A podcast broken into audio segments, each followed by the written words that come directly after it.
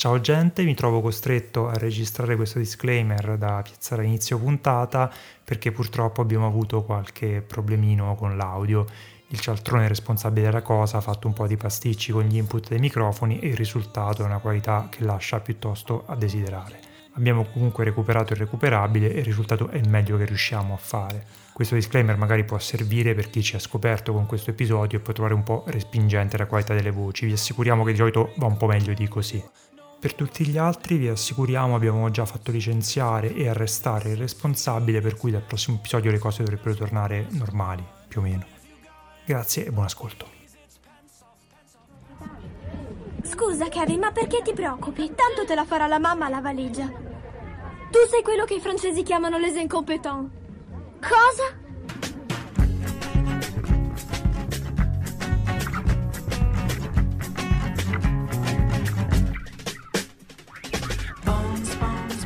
Ciao gente, episodio 49 degli incompetenti, il podcast di cinema che un po' come il buon vino migliora invecchiando. Io sono Andrea Basti, come ci sono Lorenzo Bertolucci Buonasera.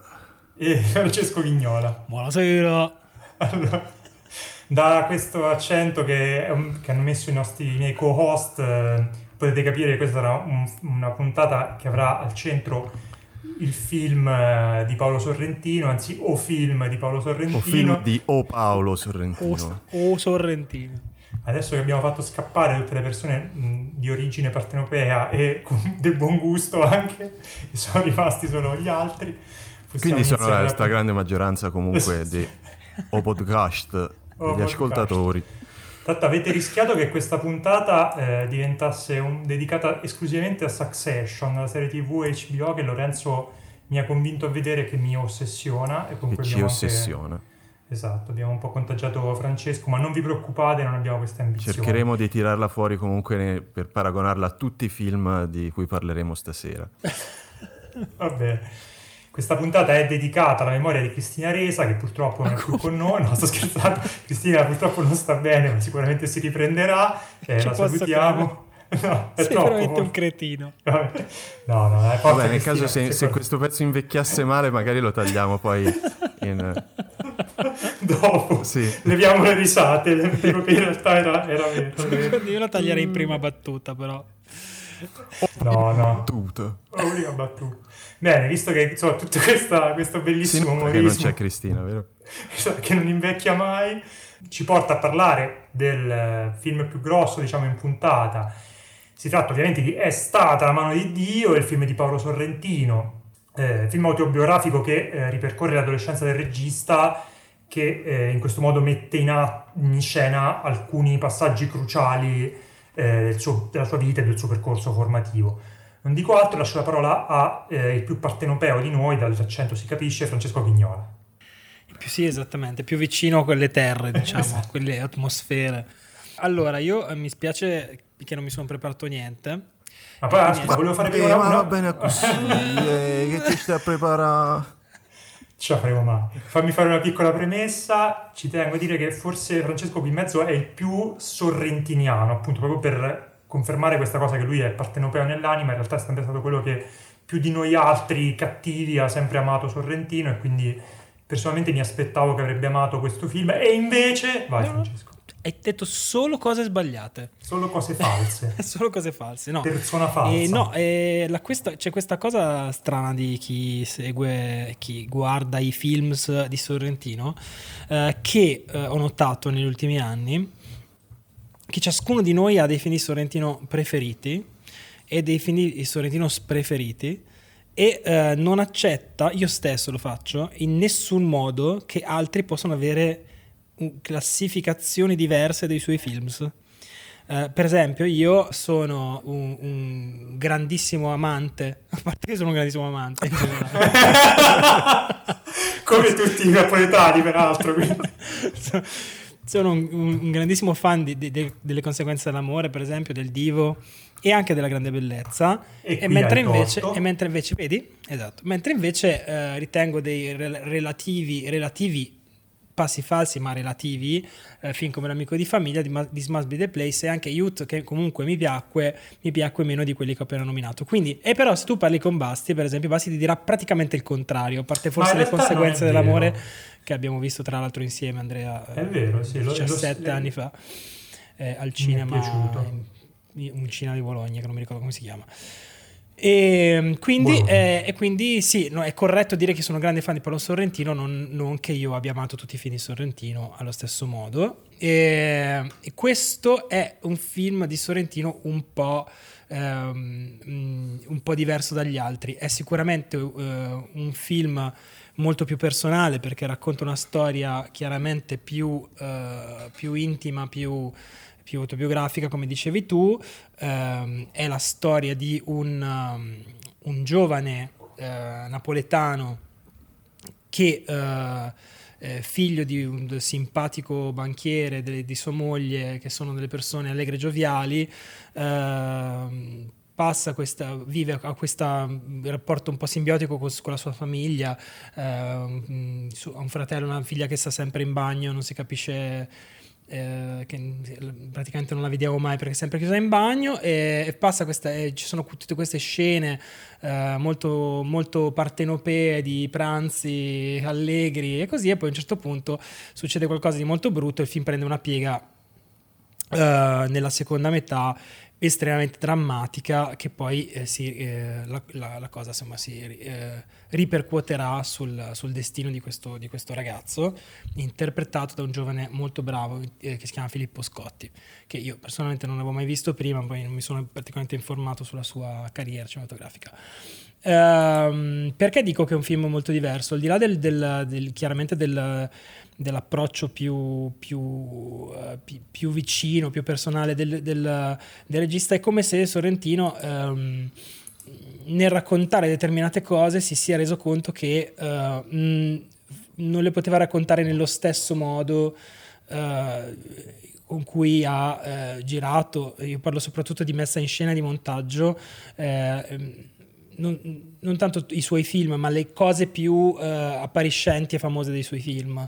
Uh, è un film molto più misurato, uh, molto più ehm, proprio, come dire, ci sono delle, delle, persino delle cose che non ti aspetteresti mai in un film di Sorrentino, delle, delle scene che hanno una, una sorta di quieta piattezza, diciamo, eh, che non è un difetto del film, proprio, sono proprio delle, delle, scel- delle, scelte stilistiche, ci sono delle, delle sequenze molto vuote, eh, tutto ovviamente rispecchia lo stato d'animo eh, del protagonista e parlo soprattutto di quello che succede nella seconda metà del film, mentre invece la prima metà del film eh, è scritta e, e girata con con, con, lo stesso piglio delle cose più da commedia eh, scanzonata che già si erano viste eh, in altri film di Sorrentino, mentre invece appunto a un certo punto il film prende questa piega molto dolorosa ehm, che, ehm,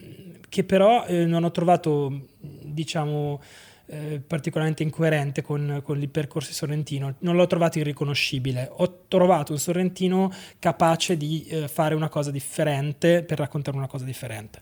Eh, devo dire che per me è stata un'esperienza, ehm, ve lo dicevo proprio, la prima cosa che ho detto uscito dal cinema, abbastanza eh, immersiva eh, forse perché ho avuto la fortuna, e adesso forse non c'è più tanta l'occasione, spero che l'abbiate avuta anche voi, di vederlo su uno schermo molto grande eh, ed è sicuramente un film che per il tipo di storia che racconta, il, di, il modo in cui cerca di raccontarla, quindi questi, queste panoramiche eh, sulla città di Napoli, questi eh, boh, plongé forse è la parola sbagliata, però insomma gra- grandi eh, campi lunghi, eh, eh, ha, una, ha, una, dimensione cinematografica che sicuramente eh, un pochino sul, sullo schermo di casa si perderà.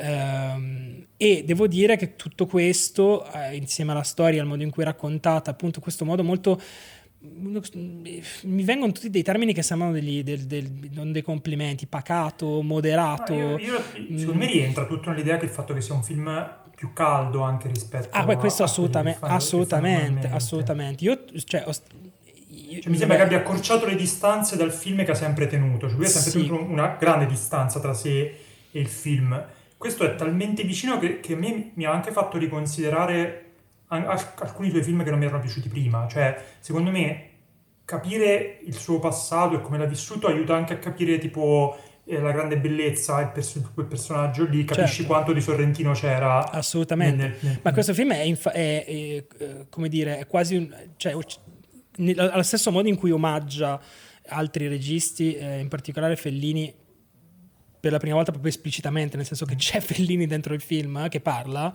anche se non si vede, eh, è anche...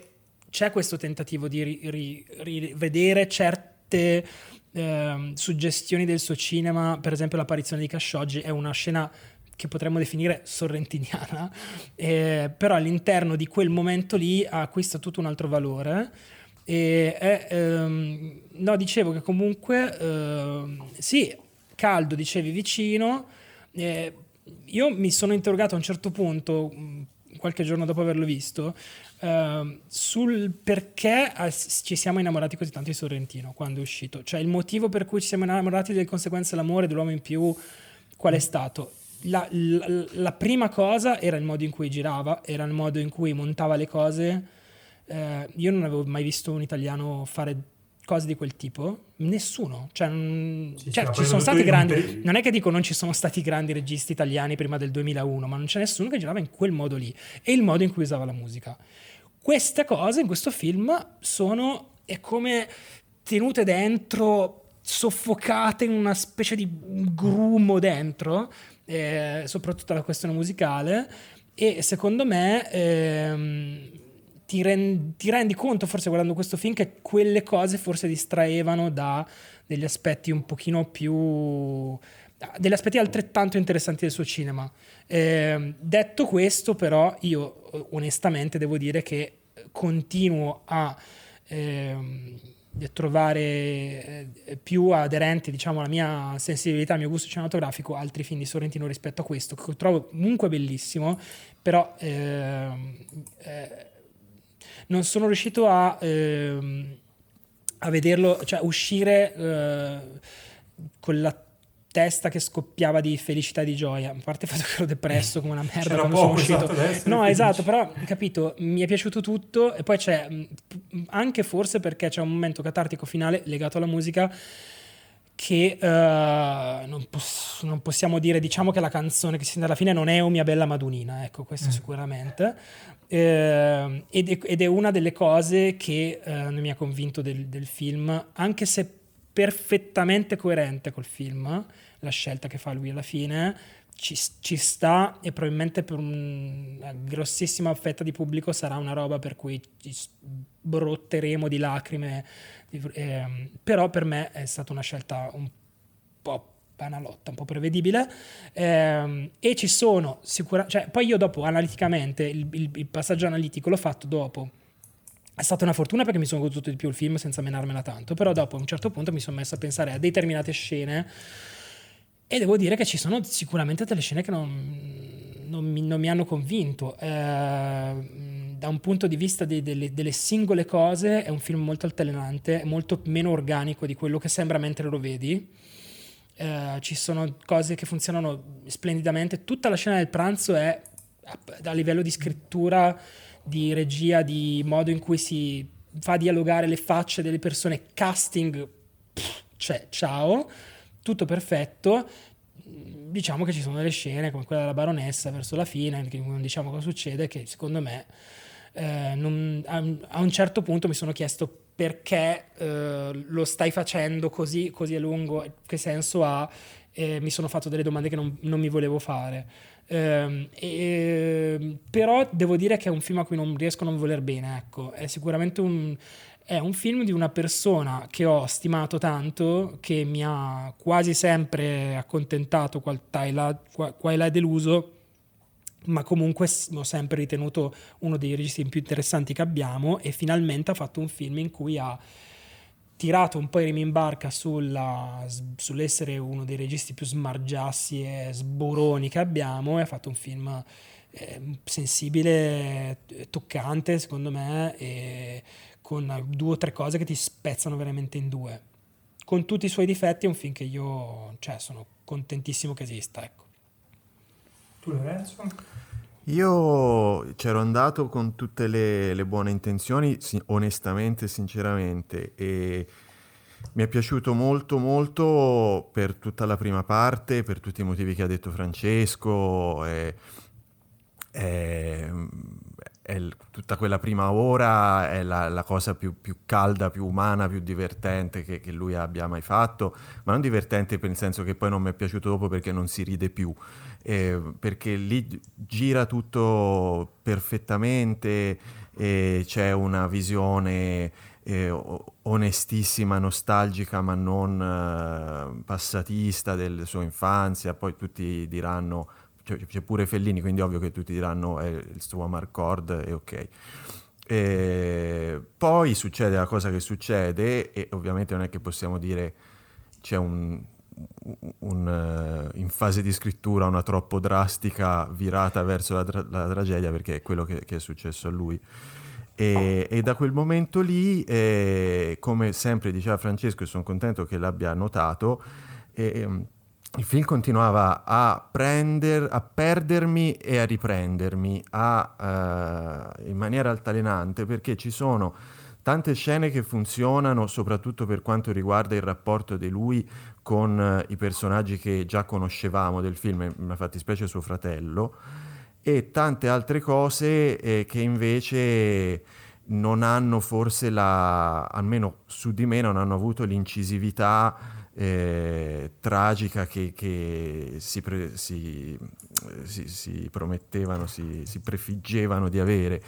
Un, eh, il film dissemina in maniera abbastanza chiara. Nella prima fase tutte delle cose eh, che è ovvio che dovranno avere il, la, il loro eh, realizzarsi catartico eh, nella seconda parte, cioè eh, il padre gli dice la questione della verginità, eh, la figlia che non esce mai dal bagno, eh, il, l'amico personaggio ahimè poco sviluppato criminalotto gli dice la, la cosa del rumore dei, dei motoscafi dei motoscafi. E um, un'altra cosa è ancora più evidente che, che mi sono scordato e sono tutte cose eh, che poi, ah, il fatto che lui non riesce a piangere, sono tutte cose eh, che poi eh, timbrano il cartellino nella seconda parte del film e sono abbastanza... Ehm, eh, evi- cioè è evidente che vogliono avere l'effetto di, eh, di, risoluzione, di catarsi, di farti capire che lui sta andando da qualche parte come personaggio e sta iniziando una nuova vita, eh, però sono tutte un pochino prevedibili per quanto mi riguarda.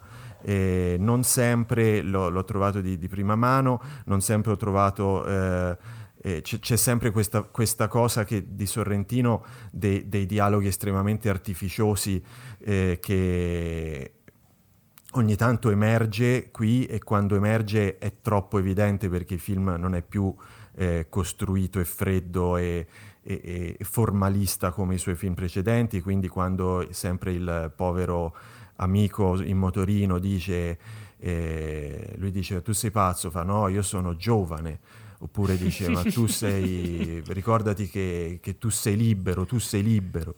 E cioè ok, è, è, è molto un, un, po' picchiata nei denti come, come cosa, che, come messaggio. io, soprattutto... io devo, devo, dire, scusa se ti interrompo, mm. su questa cosa del, dei dialoghi eh, costruiti, diciamo, che sono comunque anche una caratteristica dei, dei suoi film. Sì. Secondo me molto fa, molto fa chi li, cioè, la, diciamo, le capacità di, del, di, di delivery del del singolo attore. Cioè, per esempio, Servillo ha una quantità di frasi quotabili infinita, ma gli scivolano dalla bocca con una sì.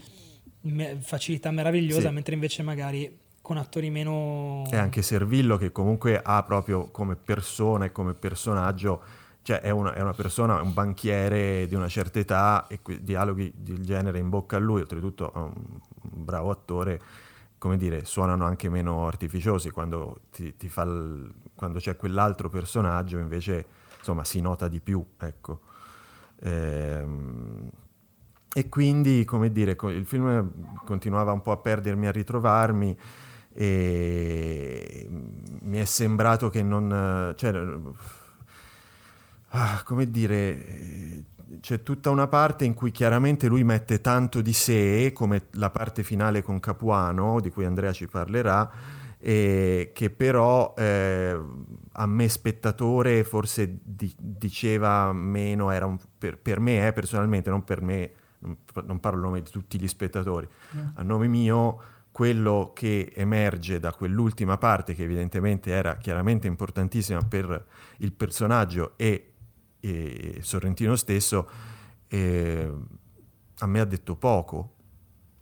E, è più un finale appunto un po' in, in, calando eh, con eh, punteggiature di, di, sorrentinerie varie che emergono da, dagli angoli bui e, e, che poi come dire eh, non, non, è, un, è un finale che è più risolto se pensi poi al fatto che Sorrentino nel frattempo è diventato Sorrentino, ha fatto tutti quei film che conosciamo e quindi lui è diventato un regista famoso, che non risolto nel film in sé. Ecco, se te lo guardi eh, sì. senza aver mai visto niente di Sorrentino, senza sapere chi è, dici ok, finisce così, speriamo bene, mi sembra, cioè, non è un finale particolarmente incisivo. Poi tu sai che lui sa che tu sai che, che lui è Sorrentino. e quindi come Beh, dire sì, mm. no, infatti è vero che, che, quello che poi mi lamentavo del fatto che il film non, non, diciamo, ha smesso di piacermi un po' più avanti rispetto a voi cioè a me diciamo dalla parte con Capuano fino al finale non mi è piaciuto perché mi sembrava che in quel momento lui stesse facendo più un film per sé che per gli spettatori cioè lui stava proprio tutto quel discorso di non disunirti che fa Capuano cioè sembra quasi che questo film serva a rispondere a quel eh, hai visto che non mi, non mi sono disunito, che sono tornato a Napoli a fare questa cosa qui e poi quel finale con quella canzone, con quel tributo alla città, secondo me non se lo guadagna perché tutto sommato sia la città che lo spirito della città ne vediamo molto poco. Sì. Cioè il, anche quello che un po' il titolo prometteva, poi non è che volevo che fosse un film eh, sulla napoletanità, però diciamo che mi sono trovato un film molto personale, molto eh, orientato a, un, a, una certa visione del passato che tra l'altro con me ha risuonato molto da vicino, nonostante Sorrentino sia di un'altra generazione rispetto a noi. A me il suo passato l'ho, l'ho, l'ho trovato particolarmente vicino al mio, Io non so se con voi ha fatto questa, questo, sarà che sono più del sud di voi, però nel senso un certo modo di rapportarsi con la famiglia, eh, un certo modo di eh, vivere la, la, la, quotidianità. Io perché come la famiglia di Sorrentino anche io avevo un, fratello e una sorella più grandi, insomma mi sono, mi sono ritrovato in una serie di, di, dettagli che mi hanno molto parlato eh, in un linguaggio che ho, ho percepito come universale perché lo sentivo molto mio. Dopodiché lui arriva a questo omaggio a, a se stesso, alle scelte che lui ha fatto e questo finale sul, sul, sul, su Napoli che secondo me non si è guadagnato, ecco. Però diciamo prima di Capuano a me non c'è un momento in cui quel film mi ha perso, anche quando tu mi dicevi, è verissimo, che una certa artificiosità dei, dei, dei dialoghi eh, è molto serrentiniana e la, e la, evita fino a un certo punto. Devo dire che io l'ho sofferta solo quando quei dialoghi erano in bocca a Capuano, che lì veramente stava diventando, stava tornando ad essere un cinema estremamente distaccato, estremamente teorico, estremamente eh, rileccato, ripensato, riscritto. Eh, sembrava di leggere quell'orribile romanzo che aveva scritto Sorrentino, che non so se avete avuto la sfortuna di leggere quando l'aveva scritto, cosa terrificante, e aveva perso quella freschezza e quella, mh, quel calore, che dicevo prima, appunto, quella vicinanza che avevo percepito fino ad ora che mi aveva fatto andare bene anche il personaggio del suo, del, del, dell'amico eh, malavitoso che comunque parlava un po' per aforismi, però mi sembrava comunque credibile, ecco. Comunque è vero che questo è un film che eh, cioè, al, al, suo interno c'è la consapevolezza di, di, quello che Sorrentino è. Cioè, quello che Sorrentino è fa parte del film, non soltanto nel finale in cui, eh, diciamo, eh, Fabietto, insomma, l'alter ego del regista, diciamo, indica la strada del suo destino di diventare poi un regista effettivamente, ma eh, cioè, tutto il film, nonostante non ci sia, eh, ci sia del cinema soltanto all'inizio e poi dopo non ci sia più, è comunque mh, qualcosa che fa, cioè, fa parte della narrazione del film. Quello che dicevi tu, Lorenzo, bisogna capire se questo qui è un limite eh, o è una, una scelta deliberata, perché chiaramente, come dicevi tu, Andrea, questo è un film che lui ha fatto non dico soprattutto per se stesso, ma chiaramente c'è una parte di questo film che è eh, proprio te- terapia, sicuramente. Eh sì, è Sono convinto. Tra, tra una a, a terapia necessaria, perché comunque ha avuto dei traumi grossi. Io ho scoperto, tra l'altro, vedendo questo film, c'ero andato senza aver mai letto la biografia di Sorrentino e non sapevo cosa sarebbe successo. E poi soprattutto appunto in questo finale con Capuano che non, non, mi è piaciuto molto, è un film che lui ha fatto anche per metterci dei tributi ai suoi maestri, appunto Fellini e Capuano.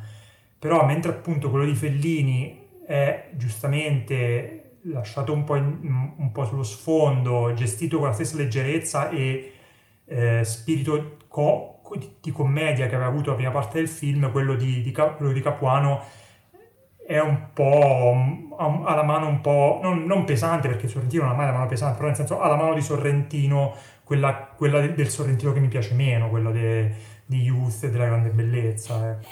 io però eh, devo dire che una cosa che ho anch'io come, come te ho devo dire mi sono riconosciuto ho immedesimato forse un po' forte da dire però sicuramente ho riconosciuto di, di, insomma, nei tratti del racconto del rapporto con la sua famiglia, intesa come famiglia allargata soprattutto, mille zii, cugini eccetera, e, e la, la, questo rapporto che hanno i loro genitori per cui a un certo punto ti rendi conto che tutta questa facciata di, di eh, coppia stupenda sotto nasconde comunque delle cla- diciamo classiche eh, eh, dinamiche che sono molto differenti e, e, questo sicuramente. Poi anche però il discorso che c'è nell'ultima parte, che invece io eh, ho gradito e mi ci sono molto attaccato, è il, la, la, cosa di dover eh, scappare dal proprio paese d'origine per ritrovarlo. Eh, cioè lui nel, nel, dialogo di Capuano eh, quello, tanto possiamo anche dirlo tanto praticamente anche nei trailer Capuano gli dice, gli, gli dice guardati intorno ce ne sono di storie da raccontare no? questo c'è anche nel trailer quindi non diciamo niente di, di che e invece lui sceglie di uh, lo sappiamo della storia che come di Sorrentino non ha mai girato un film nella sua città giusto? Se non mm-hmm. sbaglio ha sempre girato a Roma perché comunque ha vissuto a Roma fin da giovane.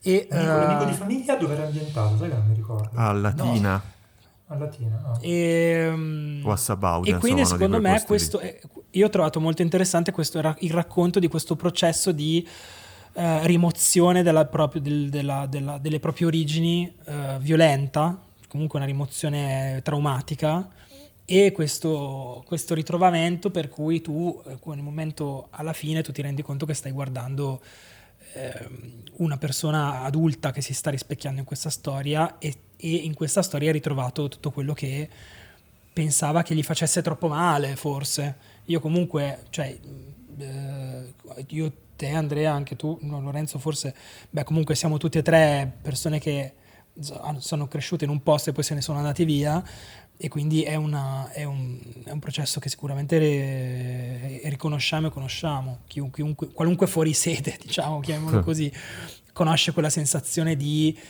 non poterne più di un posto, così come conosce la sensazione di, volersi, di volerci ritornare, insomma.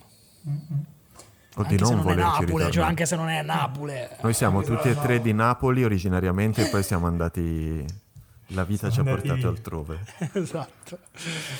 No, poi devo dire che mi ha, mi ha, sorpreso in positivo vedere che Sorrentino eh, è in grado di gestire dei registri comici come faceva poi in realtà all'inizio del, del suo cinema, mischiandoli poi con alcune robe drammaticissime e tutto, che però aveva un po' perso diciamo, questa capacità, io perlomeno quando meno non sarà mai, mai poi ri, ri, riaffacciato, ecco. però qui devo dire che c'è la parte più divertente, è tanto divertente e serve anche un po' a far risuonare il, il dramma che, che, arriva dopo.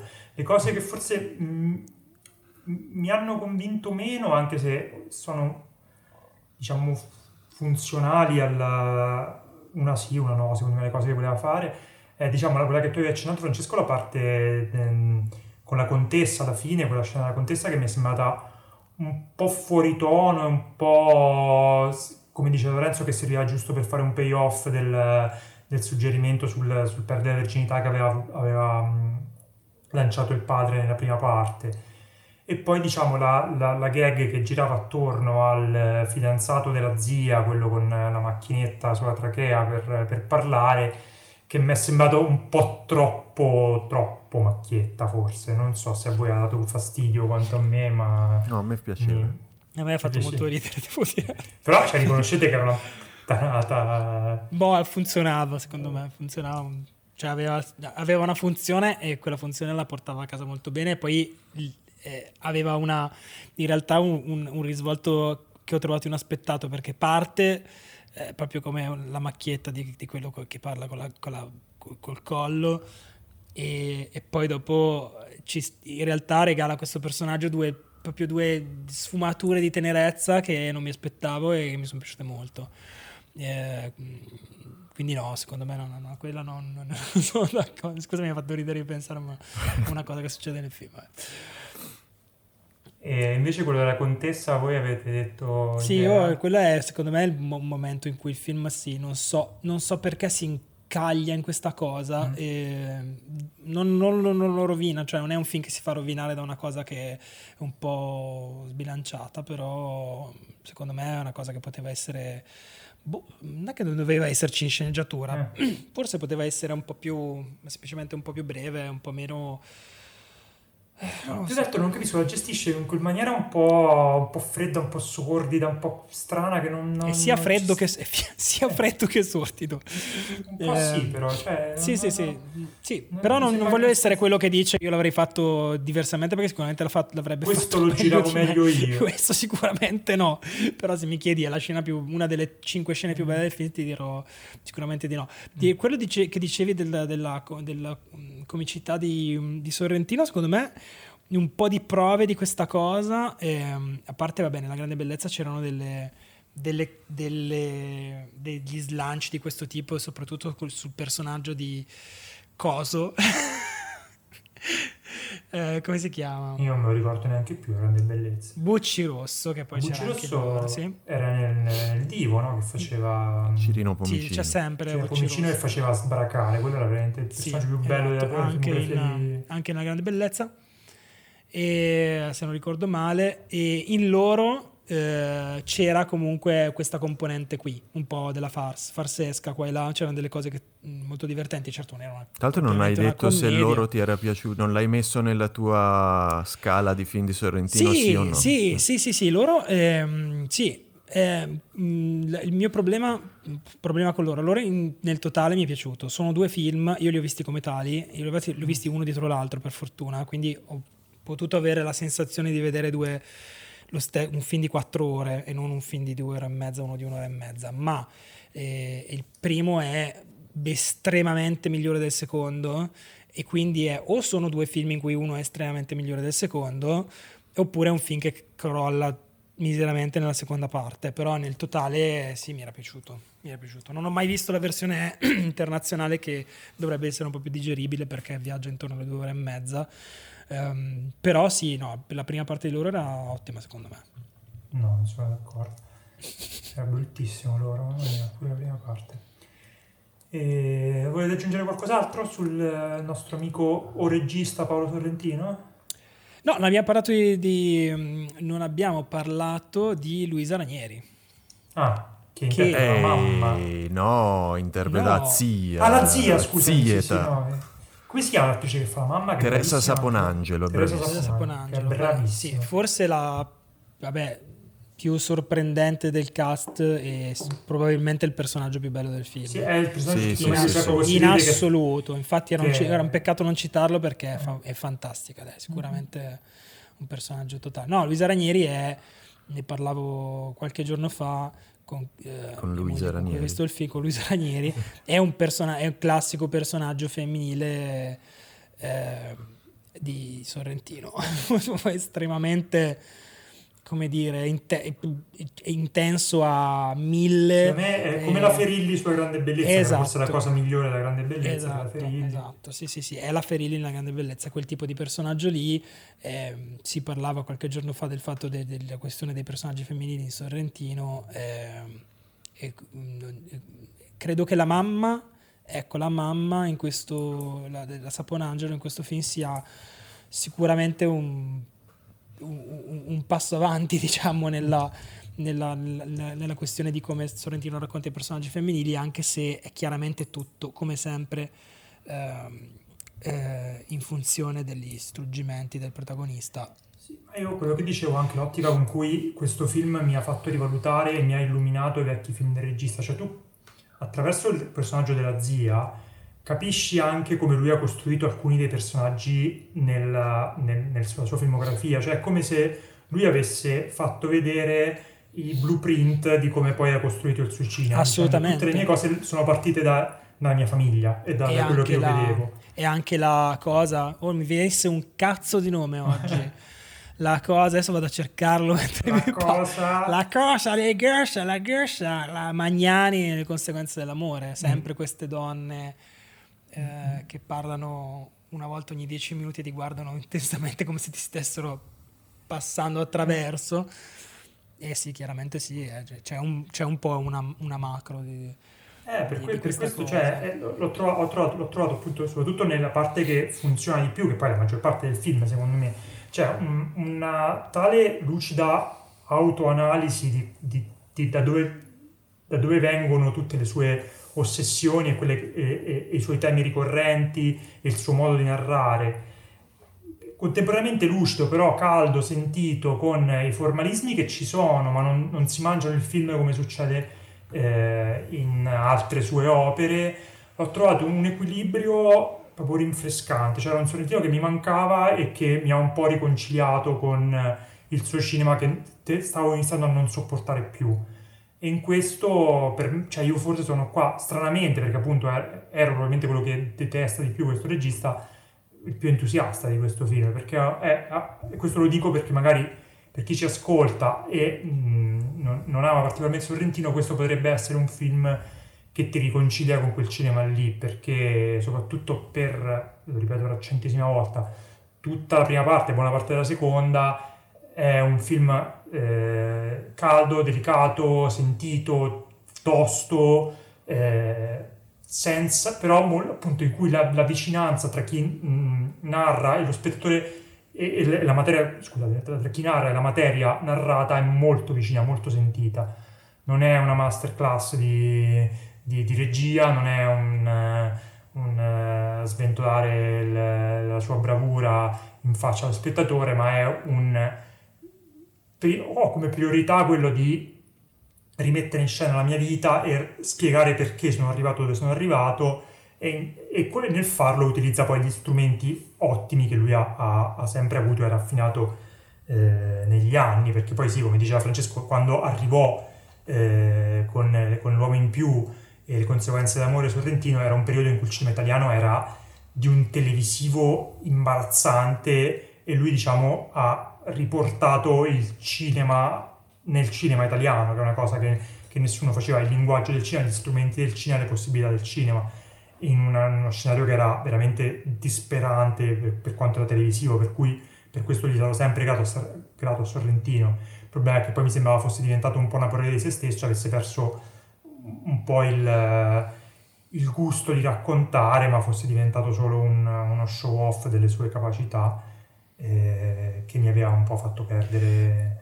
La, la sensazione che mi dà questo film che è in, in, qualche modo lui potesse pensarlo anche un po' di se stesso. Cioè non, sì, sto, sì. no, non sto dicendo che questa sia una risposta di, di, di uno scontento legato a, a loro, e, però sono cioè, probabilmente dei suoi film il più distante sì, in assoluto da loro è questo, quindi ci, qualcosa deve voler dire, ecco. Ma se tu ci pensi, il suo vero capolavoro in realtà qual era? Era quel corto fatto con i Jackal per i Davide Donatello, in cui si prendeva tantissimo in giro, che diceva chi mi, mi manda il cinema. Quindi in, a un qualche livello lui ovviamente era consapevole di stare rischiando di diventare un po' una macchietta di se stesso. Secondo me gli ha fatto benissimo girare mm, The New Pope, che secondo me è una splendida serie e il fatto che probabilmente aveva un, uh, una, una, produzione americana, un budget più limitato rispetto a quello che aveva di solito nei, nei,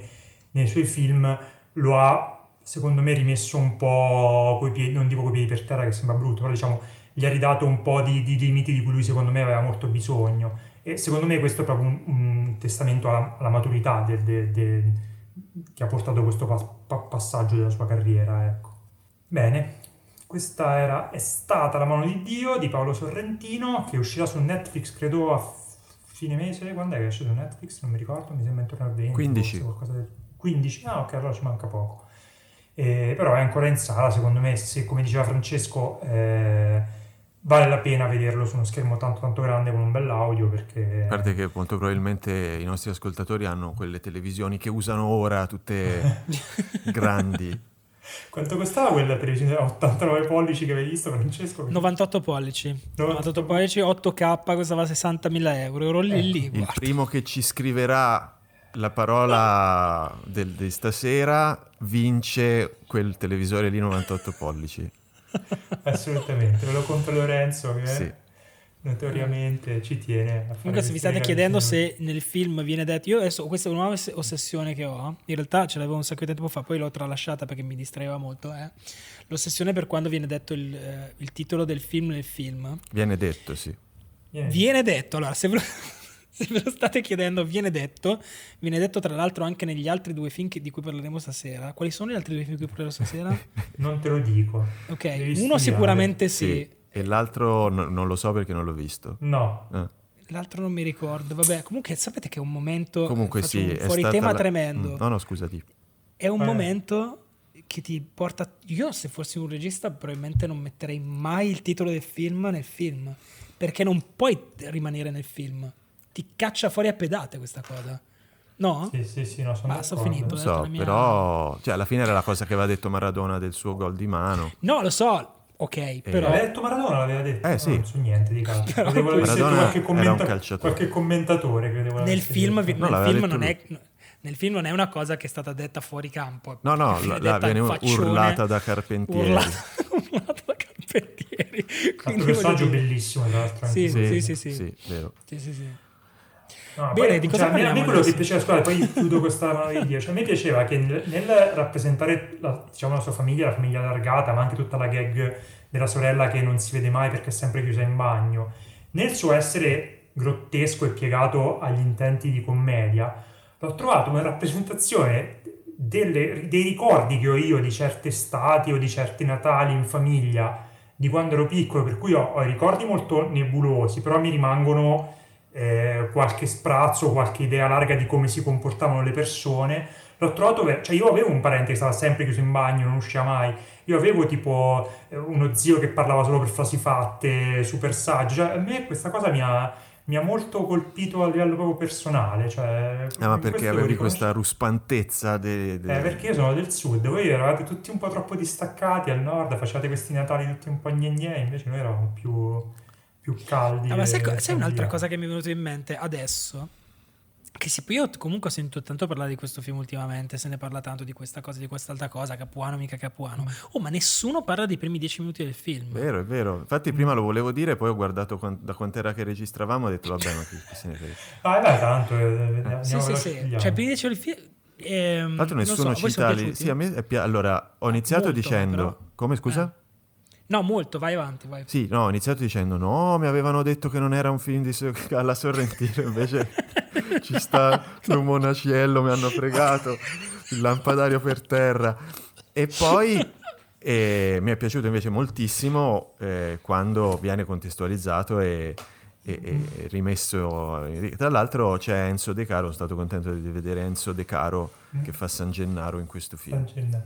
No, e lì secondo me è anche un po' eh, funzionale a quello che dicevo prima, cioè l'idea che eh, subito Torrentino ti dice questo è il mio, vi ricordate il mio cinema, quello con eh, Guardate da cosa, cazzate, da cosa potrebbe derivare. Guarda da dove viene, esatto. Cioè, esatto. Quindi in quello secondo me sì, è, è, è Infatti mi è venuto in mente proprio porta. mentre parlavi di quella cosa lì e ho detto magari la dico, poi ho detto no vabbè non la dico.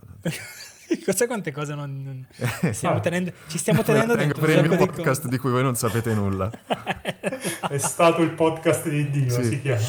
Esatto. Eh, Questa vabbè. era stata la mia poi Sorrentino, adesso passiamo Scusate. al secondo. Ci stanno i petardi. Sono partite una serie di fragorosi di boati sì, fuori dalla mia finestra. E sai perché? Perché si Il manna... tributo alla esatto. che cosa tremenda, scusateci. Adesso passiamo al secondo film. Che voi napoletani, una delle frasi più belle è tipo, voi napoletani non siete simpatici, siete cattivi, no? Sì, Cos'è è che- vero, lo dice una altoatesina. Sì, sì. Un altro sì, esatto. Eh, quella, quella- quella sequenza lì è stupenda. Del, Tutta dello scherzo sequenza- telefonico è top- fantastico. Toppissimo. Con i canederli, cioè una roba Bello. Anche lì, anche lì payoff che fa incazzare Bertolucci. Sì, sì. Non Bertolucci, Bernardo Bertolucci. Eh, si lamenta poraccio. E... È morto. Adesso passiamo al secondo film in scaletta. Si tratta 47. di... Si tratta adesso... tratta di eh, Spencer, del nostro amico Ah. Pablo Larrain. Che pronunciamo Eh, così regi- come se fosse inglese. Larrain. Eh, Larrain, com'è? Larrain. Larrain. Ok, Viene scusami. detto e come? Due volte. Eh, Cosa viene detto? Spencer. Ah, viene cioè, detto cioè, più beh, volte. Più volte. Sì, direi. ma così proprio. Ah, Spencer Eh, viene sì. detto due volte. sì. Dicevo, nuovo film del, cile- del cileno Larrain che eh, quando è? Nel 2019 ci aveva Deliziato. regalato quel, quel capolavoro che era Ema, di cui tra l'altro avevamo parlato in una vecchia puntata Sì, sì, questo podcast va avanti, da tal- si trascina da talmente tanto che già ne avevamo parlato del film precedente di Larrain. Bisogna batterlo quando Sì. si trascina in quel senso lì. Bene, qui invece la Rain fa eh, un'operazione, diciamo, sp- spiritualmente simile a quella che aveva fatto con Jackie, il film bio- biografico su Jacqueline Kennedy, interpretata da Natalie Portman, che peraltro non avevo particolarmente amato, sinceramente. E perché? invece Perché? Diccelo. Poi lo dico. Qui No, scusami, invece- adesso devi, adesso devi parlare cileno. Però. Parlare cileno. Dio, ragazzi. Beh, dicevo, qui abbiamo invece Kristen Stewart che veste i panni di Diana Spencer e il film racconta i giorni immediatamente precedenti alla rottura di Diana Spencer con il principe Carlo. Lorenzo, magari inizi tu a, parla- inizi tu a parlarcene. Allora, sì, questo film sembra... Allora, io non so di preciso la storia produttiva di questo film, però so che al, contrario della grande maggioranza degli altri film di Larrain, non è scritto da Larrain, bensì è scritto da un signore, che adesso mi direte come si chiama, regista e sceneggiatore di due film. Uno era Locke, quello con Tomardi nella macchina, e l'altro era il nostro Steven Knight. ecco. Steven Knight, sì. E l'altro era Serenity, quel film eh, che guardammo eh, con voi due e altre persone, e Cristina, fra l'altro, che ci guarda da, da lassù. Ce la posso fare. E, Cretini. e- e che lo che guardammo con intento derisorio perché era veramente uno dei film più stupidi e brutti eh, che mai abbiano avuto la sfortuna di essere stati per qualche ragione prodotti negli ultimi 5-10 anni. Guardatelo se volete farvi due risate ora che ci sono le, le feste natalizie. La mia impressione per quanto riguarda questo film è che ci fosse questa sceneggiatura di Steven Knight e che poi qualcuno abbia detto sapete chi lo potrebbe dirigere questo? Quel cileno che ha fatto un film quasi uguale con Jackie Kennedy. E, e in effetti le somiglianze di facciata sono molte, non così credo quelle poi de- del film finito. Fra l'altro prima mentre passeggiavo pensando a quello che avrei detto di questo film mi rendevo conto che mi vengono da dire cose che fanno sembrare che il film mi sia piaciuto meno di quanto in realtà mi è piaciuto. Il film mi è piaciuto, però, no, niente però, il film mi è piaciuto, punto. Eh, diciamo che i paragoni con Jackie si fermano al, al tema, ossia eh, persona famosissima per essere moglie di qualcun altro alle prese con qualcun altro di incredibilmente famoso e che si porta dietro una gigantesca bagaglio di, di cazzi globali che si trova di fronte alla, al disgrega, allo sgretolarsi di questo suo mondo e non la prende benissimo. Ecco. Laddove Jackie era un film molto più alla Larrain, molto più astratto e complesso, a me era piaciuto moltissimo. Eh, questo è forse il film più popolare di Larrain, è molto alla lettera, cioè non c'è molto oltre al fatto che è la storia di Diana, già il cui matrimonio con il principe Carlo sta già andando ampiamente a rotoli, così come la sua salute mentale, e si trova costretta a fare un ultimo eh, Natale eh, in quella prigione di tradizioni obbligatorie e etichetta eh, rigorosissima che la fa uscire ulteriormente di testa, il tutto senza poter neanche aprire le tende perché ci sono paparazzi eh, dappertutto. Eh, la scelta è quella di, di girare il film, eh, questo l'hanno detto un po' tutti, quasi come se fosse un horror del, de, della casa infestata, in cui eh, come i fantasmi di The Others ci stanno questi reali che sono dei cadaveri ambulanti eh, costretti a ripetere per sempre senza mai sgarrare rituali, le tradizioni, le, il, il, non essere quasi umani e nel eh, dover assolutamente sempre sottostare alle ragioni di corte anziché a quelle del cuore. E quindi Diana è un po' come una, una final girl che eh, attraversa piangente i corridoi alla ricerca di, di, di se stessa di, per, uscire da, da, questa prigione e riscoprire sia il futuro, che poi sappiamo non essere stato super roseo, sia eh, il, il suo passato negato ma felice con la sua famiglia che poi per, per qualche motivo eh, non so se perché era, cioè se la storia è che la Casa Reale aveva sempre caldeggiato un allontanamento di lei da, da una famiglia non abbastanza nobile o se semplicemente lei era stata cioè, non, non, ha più rapporti con, con, la famiglia, la sua vecchia casa di campagna è una villa abbandonata con le, con, con le finestre sbarrate e quindi ci sono molti anche stilemi di un, un, horror d'atmosfera. Ovviamente dico horror non è che uno si deve aspettare Wes Craven, però eh, ci sono, eh, appunto, è tutto un, un ambiente di sono tutti scenari di, di, gigantesche case vuote e fredde, si dice continuamente che è freddo, che è troppo freddo in quel palazzo, inquadrate in maniera altrettanto fredda e inquietante eh, o a perpendicolo dall'alto o sempre per mettere in evidenza questi grossi spazi vuoti in cui si muovono eh, fantasmatici servi e ancora più fantasmatici padroni. E, e questi stilemi danno vita anche ad alcune cose non, es- non esattamente delicatissime, tipo il fantasma di Anna Bolena che continua a vagare per le stanze ricordando a tutti eh, che la Casa Reale tende a essere un, un tritamogli eh, da, da, da, abbandonare quando non ce n'è più bisogno, così come è abbastanza, abbastanza non, mi viene, non è scontato, ma comunque diciamo ripete strutture di film popolari come quel, il finale in cui si, beh, non, non, sto a spoilerare, comunque diciamo è un finale, seppur ovviamente soffuso della malinconia eh, per quello che sappiamo che, che verrà, è comunque un, un finale eh, catartico di, de, e liberatorio con tanto di, di, canzone pop in sottofondo. È però un... secondo me il fatto che finisca in quel modo, però avendo quelle informazioni diciamo Ovvio. è extra filmica inf- quell'informazione lì informa, cioè sì, influisce molto sulla percezione assolutamente, di assolutamente.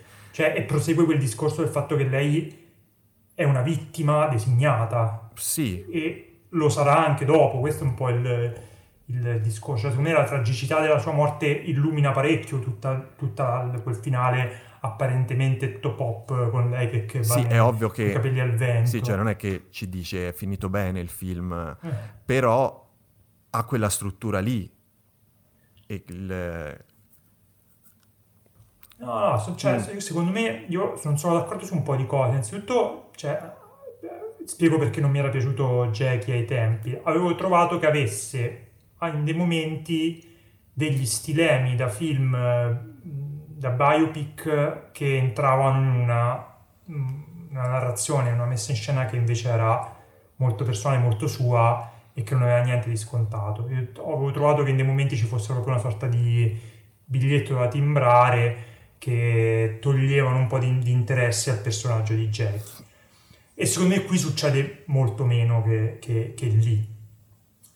E soprattutto, secondo me... Qui, infatti questo non è... Eh, faccio fatica enorme a definirlo un biopic in alcun biopic, caso. Sono tre, tre giorni eh, mm-hmm. di una persona di cui viene dato per scontato che si sappia il passato, viene dato per scontato che si sappia il futuro e quindi ne vediamo solo una, una specie di, di crollo e, e, parziale rinascita in questo ambiente orrorifico.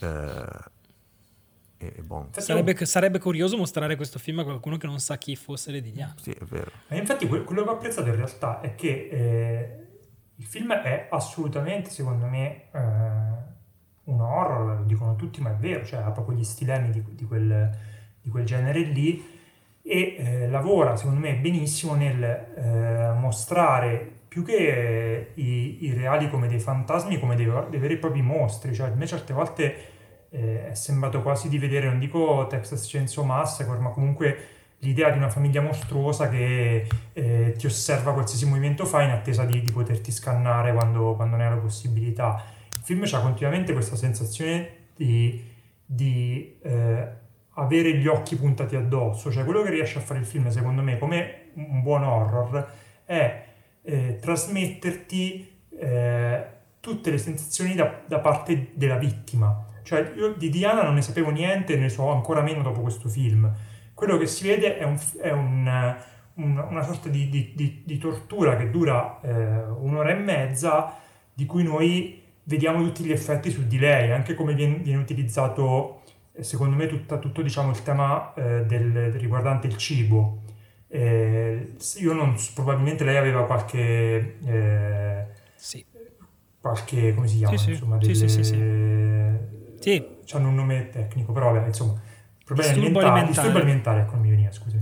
Aveva qualche disturbo alimentare e si vede come dai, dai, dai, da, dalla prima inquadratura o quasi, secondo me, insomma, quando arriva il cibo eh, nella, in questa tenuta dove loro passano il Natale, viene portato in delle casse che sembrano delle casse di, di munizioni, cioè tu aspetti che escono delle armi da lì, invece iniziano a uscire aragoste e, e, e pezzi di carne.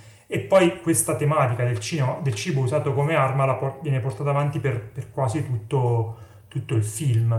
E questi, questi, questi accorgimenti, queste, queste piccole... Eh, piccole grandi, eh, utilizzi molto intelligenti di Rain de, de, degli stilemi dell'horror all'interno di quello che dovrebbe essere forse un dramma psicologico, comunque un, una, un tentativo autoriale di biopic, secondo me funzionano benissimo, sono quelli che poi guidano eh, tutto il film, perché poi a me di Diana non me ne frega niente, però di Diana vittima di questi mostri mi interessa molto perché poi esce fuori, eh, secondo me, anche un riuscitissimo eh, discorso di, di, di, classe, per cui questi, i mostri del film sono degli aristocratici completamente eh, assorbiti, come dicevi tu, dalle tradizioni del passato e dal, dalla forma. No, io non so sinceramente quale, quale, quale sia stata la, la, la, storia poi della famiglia di, di Diana e sicuramente eh, da, sia Diana che la sua famiglia non erano esattamente dei poveracci. No, erano Però super... Nel, eh, esatto, però super ambienti. Nel, nel, film vengono presentati come indegni, cioè la, vengono, mm, si parla di lei come di una persona indegna di stare alla, alla loro tavola fondamentalmente e per estensione anche eh, la sua famiglia di cui appunto rimane uno scheletro di una casa che è ormai una casa abitata da, da, da, da fantasmi e soprattutto gli, gli unici personaggi positivi di, di, di, di questo film che è veramente angosciante sono personaggi appartenenti alla working class, cioè un, un cuoco, una eh, aiutante personale di Diana e un, un, maggiordomo. Poi sì, sono d'accordo che alcune cose sono un po' troppo letterali e abbastanza goffette. Io spero che quella roba di Anna Bolena sia un'eredità della, della sceneggiatura. Ma infatti ora io perché... poi volevo dire una cosa quando hai finito. Vabbè, scusami, scusami. No, no, no, era, in realtà avevo finito questo qua, cioè dicevo che è vero che ci sono delle robe che funzionano poco, però secondo me in generale è un film che sa benissimo che cosa vuole fare, lo fa strabene, è formalmente pazzesco, cioè quello che riesce a fare lui a livello di eh, gestione degli spazi, di eh, scelta di, di, di, ripresa di colori soprattutto, è tutto eh, slavato, triste, opprimente, veramente dà una rappresentazione della ricchezza veramente respingente, squallida, come fanno in Succession, tra l'altro. Vabbè, detto ciò, scusami Lorenzo. Te, no, volevo solo dire brevemente, anche per ritornare al discorso di quel mm. finale, eh, secondo me più che altro la Rain qui, eh, visto che non scrive appunto, è più, molto bravo a tenere le redini di un film che con quella sceneggiatura lì, tutto sommato eh, canonica, come dicevo, dicevo almeno io, e con un altro regista avrebbe facilmente potuto sbracare in qualche cosa di, di molto eh, di cattivo gusto o di, di trito. E, e, invece appunto la scelta di un regista del genere che eh, gira come se fosse un horror o un film di, di strategia eh, bellica quando lei e il marito parlano di fronte al, al biliardo, per esempio, mm-hmm. eh, e dà quel, infonde quel finale di... Eh, eh, da un lato di una eh, positività sopra le righe che poi sappiamo essere appunto macchiata da, da quello che succederà, eccetera, rende il film interessante, eh, ma è una, un film che a pensarci bene, tutto sommato, è, è, è scritto molto peggio di quanto sia diretto. Alla fine anche eh, il personaggio buono appunto della, della working eh, class eh, benevola soprattutto nella figura di Sally Hawkins che comunque essendo bravissima eh, evita le trappole del mm, magical uh, working girl strappacore eh, però come dire i, i rischi ci sono ed è veramente un miracolo che il film sia uscito bene perché cioè, è un film che ribadisce la, la, bravura di Larraín anche su materiale non suo e non necessariamente redime eh, eh, Knight da, dai suoi no, passati. Anche perché poi appunto quello che, che dicevi tu di, di, di, di, Sally Hawkins, in realtà tutti, quei, tutti quei personaggi che dicevo prima che sono un po' redenti dal film, che fanno parte della working class, non sono scritti benissimo, però per fortuna hanno Ed Harris, Timothy Spall e Sally Hawkins. Eh, scusami, come si chiama? Sean, Sean Harris. Sean Harris. Sarebbe stato un po' fuori luogo Ed Harris. Forse un po'. eh, Sean Harris, Timothy Spall e eh, Sally Hawkins, che sono degli attori straordinari che riescono appunto a dare un, uno spessore sì. a dei personaggi che forse effettivamente non erano scritti in maniera estremamente oh, buona. Tra l'altro ecco. Timothy Spall, io per tutto il tempo ho pensato chi è questo attore che sembra Timothy Spall se lo avessero sgonfiato e invece è lui che è diventato molto magro. Eh, l'hanno bucato qua esatto. dietro, da tutta l'aria e quindi è tutto cola. Vai, Fras. E no, tocca a me. Eh, mi sono perso un attimo adesso. Eh, allora, mi, mi, ah, mi, spiace fare quello che rompe coglioni. Ah, fallo, fai bene. In realtà, ah, in realtà, io sono d'accordo su quasi tutto quello che ha detto Lorenzo, con la differenza che secondo me il miracolo non l'ha fatto. Nel senso che. Eh, mi hai rotto i coglioni, Francesco. Eh. no, nel senso, no, nel senso che. Uh... Allora, il grosso problema di Uh, di, di, di, Spence, visto che parliamo di anche in questo caso come Sorrentino, in questo caso molto di più, del fatto che comunque il film, un film, soprattutto un film di questo tipo, butta dentro tutta la cultura che ci sta attorno Il grosso problema di questo film, per chi ha visto The Crown, è l'esistenza di The Crown. Che The Crown è una serie di Netflix, eh, per chi non lo sapesse, chi vivesse sotto un sasso, eh, che racconta la storia, la vita della regina Elisabetta, ma in realtà di tutta la famiglia reale, da quando era bambina fino a dopo settimana prossima, nel senso che manca una stagione che arriverà, credo, più o meno al 2000 e qualcosa. e, um, nell'ultima stagione di The Crown, che è, è, stata, è stata resa disponibile su Netflix lo scorso anno, l'ultima stagione, la quarta, la più recente, era tutta incentrata sull'arrivo nella famiglia reale di Diana Spencer, interpretata da una, da una giovane attrice molto brava che si chiama Emma Corrin. E uh, quello che viene raccontato in Spencer di Pablo Larrain non l'abbiamo ancora visto, è diciamo imminente, mentre anche se nella prossima stagione sarà interpretata dalla nostra amata eh, spilungona del cuore, Elisabeth De Bicchi. Uh, uh, qui beh, cosa voglio dire? Che uh, allora io mentre guardavo Spencer mi sono ritrovato a pensare e mi danno per questa cosa perché io sono quello che rompe le palle basta serie, basta serie, viva i film, viva i film. Indubbiamente la quarta stagione di Crown racconta il personaggio di Diana molto meglio di quanto lo racconti questo film.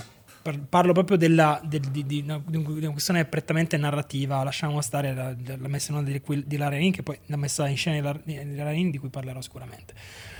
Probabilmente perché ha il tempo di farlo, perché ha dieci episodi per farlo, ha modo di, eh, di, di, esplorare tutte le sfumature di questo personaggio, non rappresentandolo soltanto come una vittima, come fa la Rain, come fa Knight, eh, ma raccon- cioè, eh, anche in un singolo episodio di The Crown eh, sicuramente c'era più... Ehm, eh, c'era, era un, un, racconto più sfaccettato di, questa, di questo rapporto. E tutto quello che racconta Spencer purtroppo io l'ho visto di recente nella serie, tutta questa cosa della, della, della, della trappola del, del, della famiglia reale, e, e, eh, diciamo incastrata nei riti eh, millenari, del, dei tritamogli, di tutto quanto. E tutte, sono tutte cose che, eh, oltre a essere parte appunto di una cultura estremamente imperante, eh, anche perché la famiglia reale è ancora protagonista del gossip, tutto quello che volete, cioè non è una cosa che uno può evitare di sapere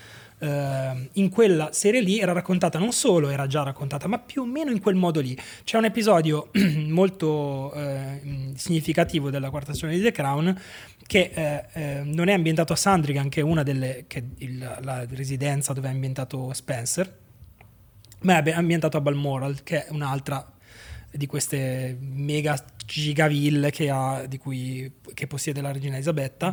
E, più o meno simile. E, e quell'episodio è l'episodio dell'ingresso di Diana nella famiglia, con quello che veniva chiamato il Balmoral Test. Praticamente mandano una povera Crista a passare un weekend con questa famiglia di mostri orrendi e se alla fine del weekend non è scappata a gambe levate e deve fare delle, letteralmente delle prove da superare per farla, che sono simili a quella della bilancia mm. che, viene, mm, che, viene, raccontata in, in, Spencer, e allora sarà accettata nella, nella, famiglia. Ovviamente Diana, lo sappiamo, non verrà mai veramente accettata dalla famiglia, questa è una storia lunga, però...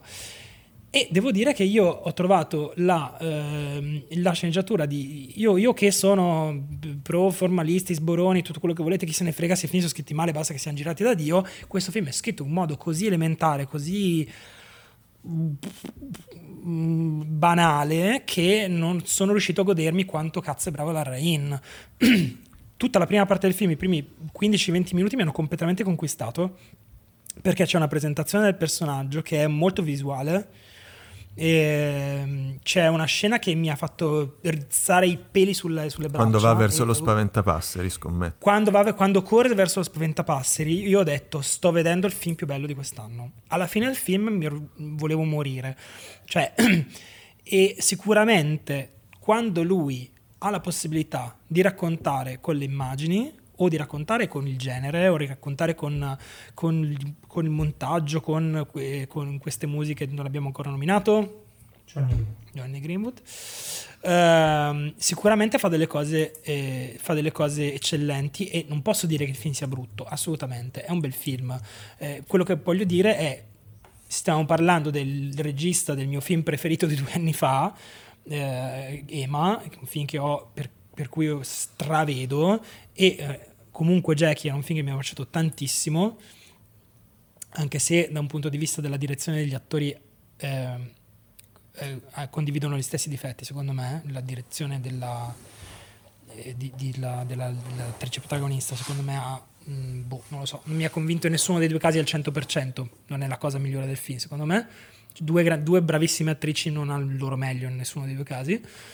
Eh, però, insomma, posso dire, mi aspettavo molto di più, mi aspettavo il film che mi avrebbe fatto impazzire, anche perché, a differenza di te, e Andrea a me la, la, vicenda di Diana mi affascina molto e ero anche molto preparato dal punto di vista avevi diciamo, studiato avevo studiato no più o meno sono cose che eh. so però forse perché le sapevo ho trovato il, il modo in cui l'ha raccontato molto, molto prevedibile ci sono delle cose comunque che mi sono piaciute molto molte le avete citate voi, un paio le citate io, quella del biliardo sicuramente, quella della cena della, della, della collana, mm. scena della Madonna, notare, scena in cui nessuno dice una parola.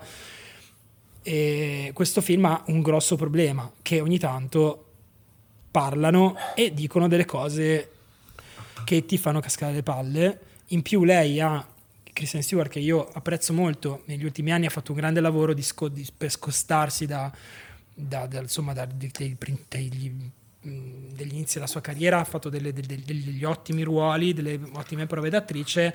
Qui secondo me ci prova troppo e alla fine eh, siamo, è, è, gli è, è, venuto un filino caricaturale, un filino cioè è molto, il tentativo è di essere molto simile, però cioè, so, l'accento mi ha, mi ha fatto un po' baraglino Ecco, sinceramente. Anche in The, Cra- The Crown ha questo problema con alcuni personaggi, per esempio la Thatcher di Gillian Anderson, che è, è fenomenale, esilarante tra l'altro, però è una che fa l'imitazione della, della Thatcher.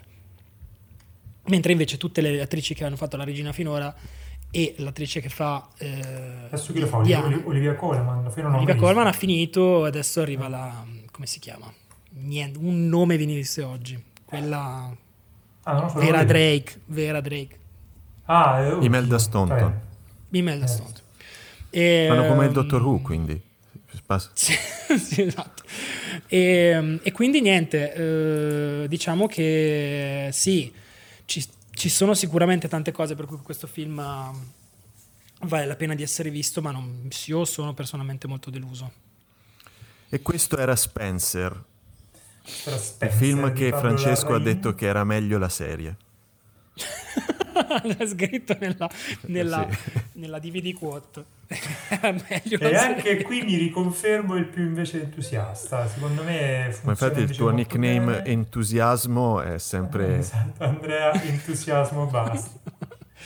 che adesso invece vi parla dell'ultimo film in scaletta che è Il potere del cane di eh, Jane Campion uscito in questi giorni da poco su Netflix dopo che era, era passato in sala anche da noi io sì. in sala proprio non l'ho in è passato, modo. è passato alla Katy Perry. Comunque ah, Bassi lo dicono il potere del cane. Lo dicono? Non è nel libro alla fine quando legge il libro. Ah, la Bibbia, legge il libro Il potere del cane. È vero è vero non me lo ricordavo. C'è una eh. scena in cui c'è una frase in un libro e viene eh, detta ad alta voce dicono il potere ragione, del cane e io gli ho detto anche stavolta anche, eppure qui Esatto. Allora, ci troviamo. Dopo, la facciamo eh... allora la cinquantesima puntata, visto che è la prossima a questo punto. Riper- ripercorriamo tutti i film di cui abbiamo parlato e vediamo se dicono il titolo nel film. Sono pronto. Mi sembra proprio un'ottima Sono celebrazione di, di 50 puntate. Sì, sì, sì, sì, sì, tutta, 50 ore. Bene, parliamo quindi del potere del cane di Jane Campion eh, tratto da un romanzo che Cristina ha letto e se fosse con noi ne parlerebbe, ma purtroppo... Vuoi dire se fosse ancora con se noi? Se fosse ancora tra noi ne parlerebbe, ma purtroppo rimane solo la memoria. Ci troviamo eh, agli inizi del Novecento in eh, Montana, se non ricordo male, e seguiamo le vicende di una coppia di fratelli eh, piuttosto benestanti che hanno un, un ranch eh, con un allevamento di tori e eh, varie attività collegate. Si chiamano George e Phil, interpretati rispettivamente da eh, Benedict Cumberbatch e eh, Jesse Plemons, e la cui vita viene mm, sconvolta dal, o perlomeno gli equilibri della famiglia vengono sconvolti quando eh, il personaggio Jesse Plemons sposa Rose, interpretata da Kirsten Dunst. Eh, Phil, il, il, che è un personaggio estremamente rude, estremamente eh, difficile e eh, estremamente sgradevole, inizia a fare di tutto per rendere la vita impossibile a Rose e al figlio che porta nella, nella casa che viene da un matrimonio precedente. Il eh, rapporto a, a questo, questo, triangolo, che poi in realtà poi diventa eh, quello tra Rose, suo figlio, e eh, Phil, eh, si evolve all'interno del film eh, fino a conseguenze che non spoileremo perché si tratta per certi versi di un, eh, di un thriller. Eh, Jane Campion torna dopo parecchio tempo, adesso non ricordo quale anno è stato quel, il suo ultimo film Bright Star, ma eh, ne sono passati parecchi, diciamo. Il suo ultimo e film è stato Bright Star? Mi sembra di sì. Eh, allora mi ricordo che lo, eh, lo andai a vedere dopo aver visto Brasile e Corea del Nord ai mondiali, quindi era un, un, un po' di anni fa un bel po' di anni fa. Poi nel frattempo aveva fatto una serie tv, Top of the Lake, che a me è piaciuta tra l'altro moltissimo, con Elizabeth Moss, che tra l'altro secondo me in qualche modo ha, ha informato la parte più thriller, non dico procedurale perché sembra un po', però diciamo investigativa di questo, di questo, di questo film.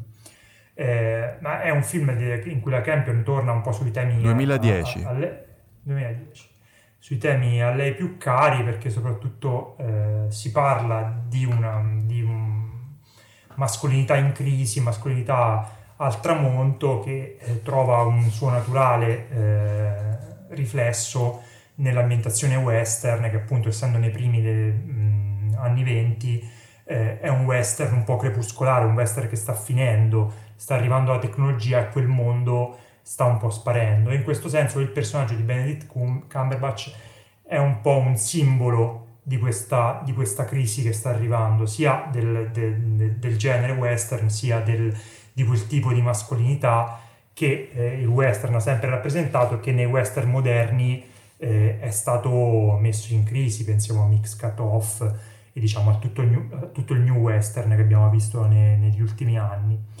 Eh, diciamo una mascolinità al tramonto che secondo me eh, trova mh, nel, nell'interprete eh, Benedict Cumberbatch una, un'interpretazione assolutamente in, inaspettata e perfetta. Perché appunto se voi pensate a eh, un eh, bovaro rude che parla poco, mi insulta tutti, odia le donne, eh, mm, omofobo che si, si, vanta di eh, non eh, usare i guanti quando eh, fa le sue cose sui, sui, tori e si pensa a Benedict Cumberbatch non è esattamente il primo attore che ti viene in mente che invece in quest'ottica di messa in crisi di quella figura lì è assolutamente secondo me perfetto. E in generale il film, eh, sto, sto, cercando di essere il più vago possibile sulla trama proprio perché il, quello che riesce a fare molto bene il film è eh, portare avanti un certo discorso teorico che la Campion da sempre fa sui rapporti tra, tra uomini e donne, su una certa, ehm, diciamo, mh, pericolo costante che gli uomini rappres- eh, mh, rappresentano per, per le donne viene saldata da un thriller che è un piacere veder disvelarsi. Perché soprattutto nella prima parte il film non, è molto nebuloso, non si capisce bene dove vuole andare a parare e cosa vuole fare ed è un piacere vedere come poi invece quando tutti i pezzi iniziano ad andare al loro posto tutto quello che hai visto prima si carica di enormi significati.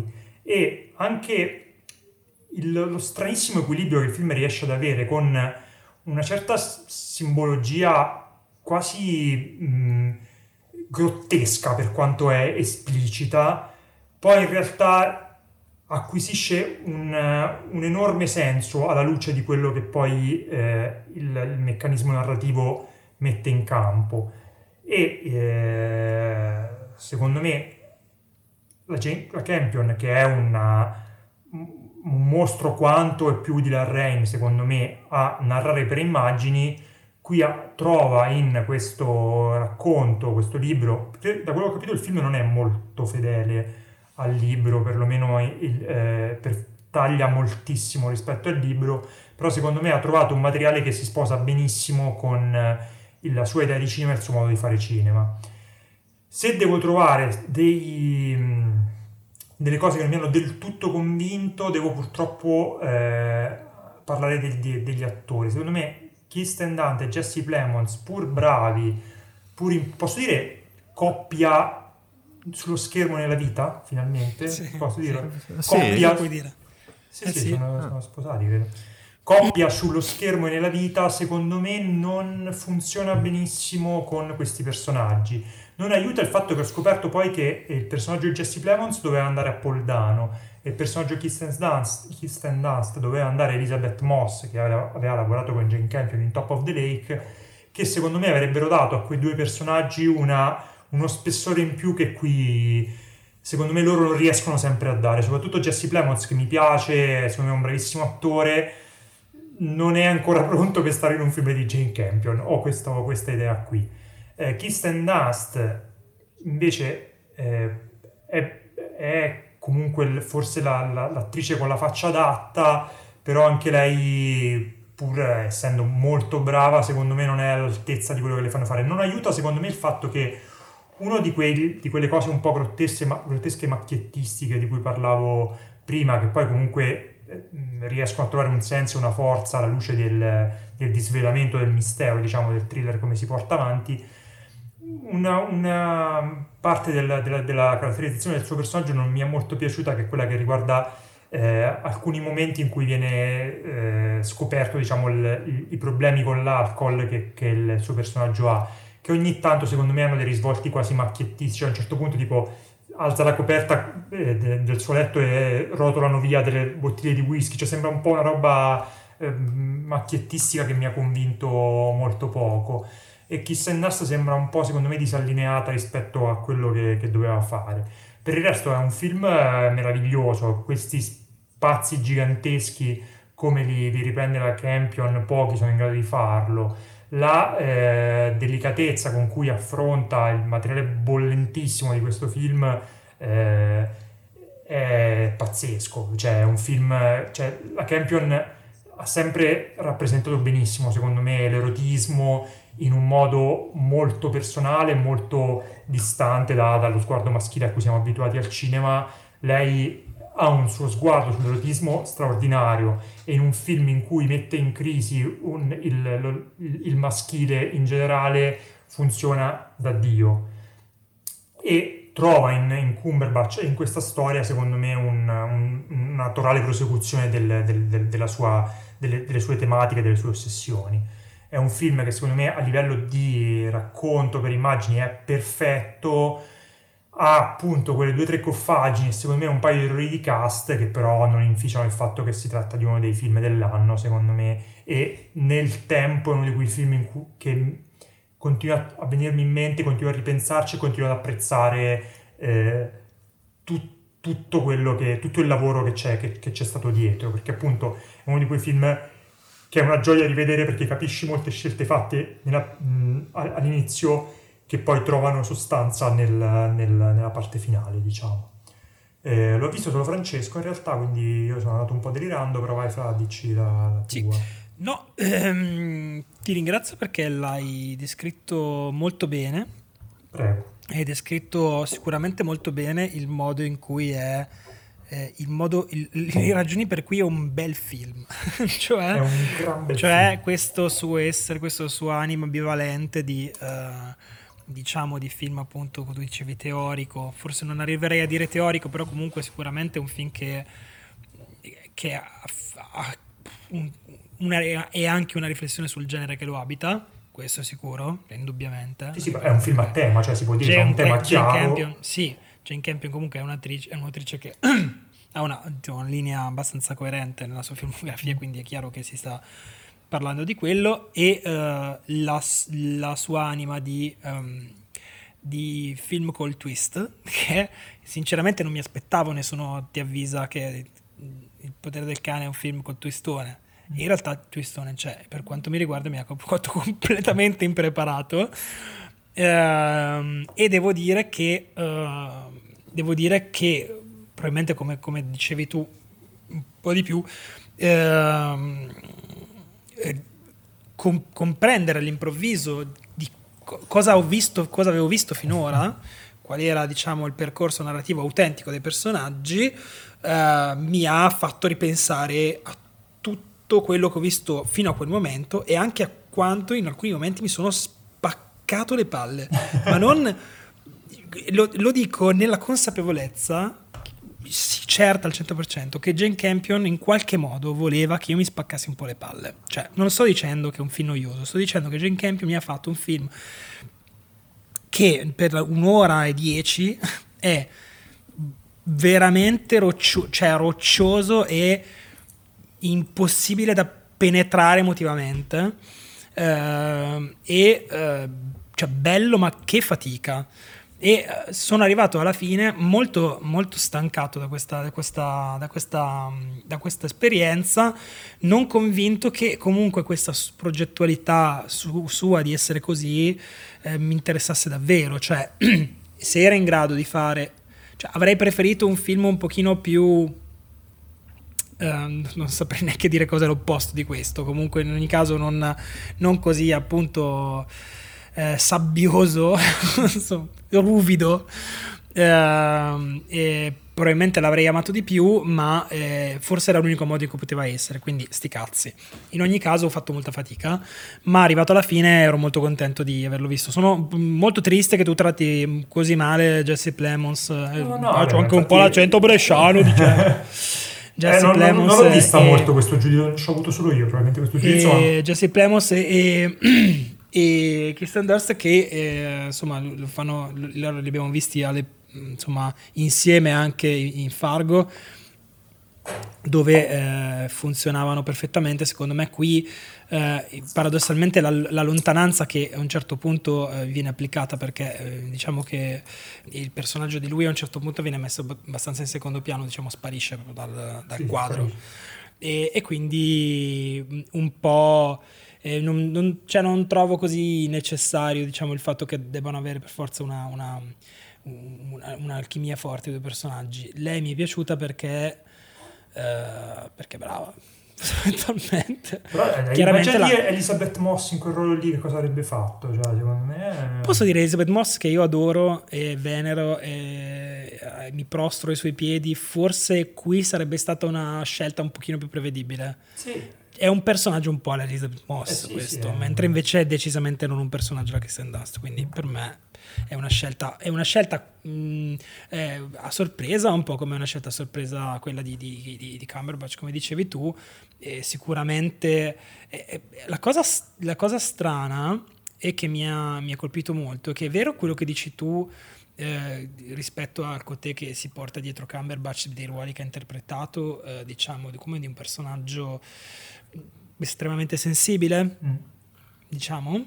Eh, dal primo minuto di questo film eh, l'ho trovato perfetto per questo ruolo. Sì, cioè, nato per questo ruolo. Quella faccia lì, quegli occhi lì.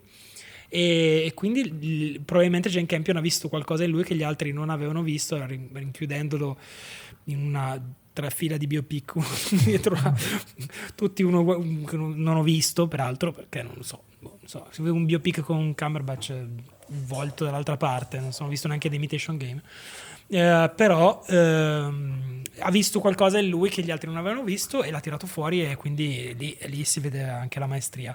Devo dire che è, il, è il, proprio quello che ho detto con, con, Sorrentino, che è bello poter aver visto Sorrentino eh, in sala che pizza non aver visto questo sì. film in sala, porco sì, cane. Sì. Questo film è pazzesco da un punto di mm. vista di eh, proprio di, cioè sicuramente cioè, era una, una, stelletta buttata via proprio mm-hmm. vederlo a casa, a meno che non hai un televisore da 98 pollici da 60.000 euro, ehm, perché è tutto un paes- poi è un paesaggio che letteralmente parla, anzi mm. abbaia, abbaia. possiamo dire. E, uh, e, tra l'altro poi io che sono un grande appassionato di Nuova Zelanda e, e l'ho vista e il fatto che la, lei ci spacci Nuova Zelanda per Montana è molto divertente perché in Montana io non ci sono stato ma non è così secondo me. Eh, o almeno ha preso un pezzo di Nuova Zelanda che sembra un po' il Montana ma poi appena prendono una strada vedi subito che è la Nuova Zelanda ed è pazzesca, cioè ogni cosa che riprende vibra di colori, di cose, anche se è un film molto in realtà poco, diciamo, non è un film abbastanza desaturato, però incredibile e con queste vacche dappertutto, vacche, vacche, vacche, queste vacche, avrei voluto vedere delle vacche più grandi, diciamo, poter vedere delle poter vacche. Vedere delle vacche delle grandi, di uno schermo cinematografico. delle grandi vacche. Mi, devo dire, dopo averlo visto, mi è piaciuto non essermi preso quelle due ore e mezza per vederlo in sala perché se ne sarebbe. Sì, abbiamo fatto eh, una cazzata, devo dire. Io devo sì, dire eh, anche sì, che un mio amico mi aveva invitato a vederlo al cinema qui a un isolato da casa mia e non ce ne ho avuto voglia. Mm, perché hai detto che i cani mi stanno sul cazzo, quindi non lo voglio vedere. Perché detto, se voglio vedere le grandi vacche vado, vado a casa. Vado... Mm, lascia, lascia stare. a casa di Tuma. Vedo il budello di Tuma. Eh. E... Vabbè, comunque è bello riavere Jane Campion tra noi, non solo per serie TV che non guarderà nessuno. Dopo The Lake l'ho vista anch'io, ma tipo la seconda non credo l'abbia vista neanche i parenti, no? Quella... Io l'ho vista. China Lake, hai visto China Lake? Ah no, China Lake no, ho visto eh, Nessuno l'ha vista, secondo me non, l'ha so vista perché, nessuno. Sì. Io adesso, me la, adesso mm. appena mi rompo una gamba la recupero. Um, però insomma, purtroppo ci sono questi registi che vogliono fare un film ogni 12 anni. Io non eh. riesco a capire eh, per quale motivo. È un peccato perché eh, chiaramente adesso io magari sono un po' frenato per, per questa cosa della eh, di, di, di, come ha descritto diciamo, la, la, la, prima esperienza, il primo, primo, contatto con questo film, però, però è, vero, un'attrice il... importantissima, fondamentale e questo è un film assolutamente da vedere. Eh. Io rompo le palle perché mi sono un po', un po pisurato. Hai ragionissimo che il film depista lo fa in maniera consapevole, nel senso, cioè che la prima parte sembra che voglia fare una cosa e poi dopo di svelare le sue carte e fa tutt'altro è una cosa che è assolutamente programmatica, sta dentro il film, per cui sì. capisco la tua cosa, mi sono rotto le palle, perché Ma appunto... è con una coerenza spietata, perché tutto quello che ti sembra che stia facendo... Sì, sì, cioè, fa parte di un film molto meno interessante di quello che, che è poi alla fin dei conti, dal punto di vista narrativo. Mm-hmm. Non possiamo dire di più, però vi assicuro che se vi, ecco, il messaggio è questo: se vi capita di rompervi un po' le palle nella prima metà, abbiate Tenete pazienza due. che verrete ripagati. Ecco mm. questo. E pensate a, Bron- a, Bronco Henry, pensate sempre. Bronco sempre, sempre. Tra l'altro appunto c'ha questi momenti che sono in realtà già, già, già, pronti per essere, non dico meme, però per essere comunque estrapolati dal film e hanno una loro forza memetica molto potente, devo dire. Io devo e... dire che ho sofferto tantissimo, per me è più horror di tutto Spencer intero. Il, la castrazione del toro. No, no, la scena in cui lei deve suonare quella cazzo di canzoncina santo, al pianoforte. Eh, cioè, infatti, secondo me lì è stata è una, roba, è una roba che mi ha messo un'angoscia nella vita. Secondo me lì proprio... il film riesce a fare una cosa bellissima. Cioè, dopo averci mostrato il villain della questione, eh, Phil, il personaggio di Cumberbatch, che eh, tratta male, opprime questa donna che vive nella sua casa, in realtà poi ci mostra come eh, l'altro personaggio, Jesse Plemons, Phil, il marito del personaggio di Kristen Dust, sia in realtà anche lui un, a suo modo un oppressore di, quel perso- di Rose, che la mette sotto una, una lente di aspettative e eh, performatività, cioè deve performare il ruolo della moglie interessante, brava, capace di fare conversazione di e di impressionare i genitori, che è orrorifico tanto quanto le angherie continue di eh, Phil, che poi, ven- che poi vengono in qualche modo non giustificate, però a- assumono una profondità che va oltre il ruolo sociale che l'uomo e la donna in quel periodo avevano.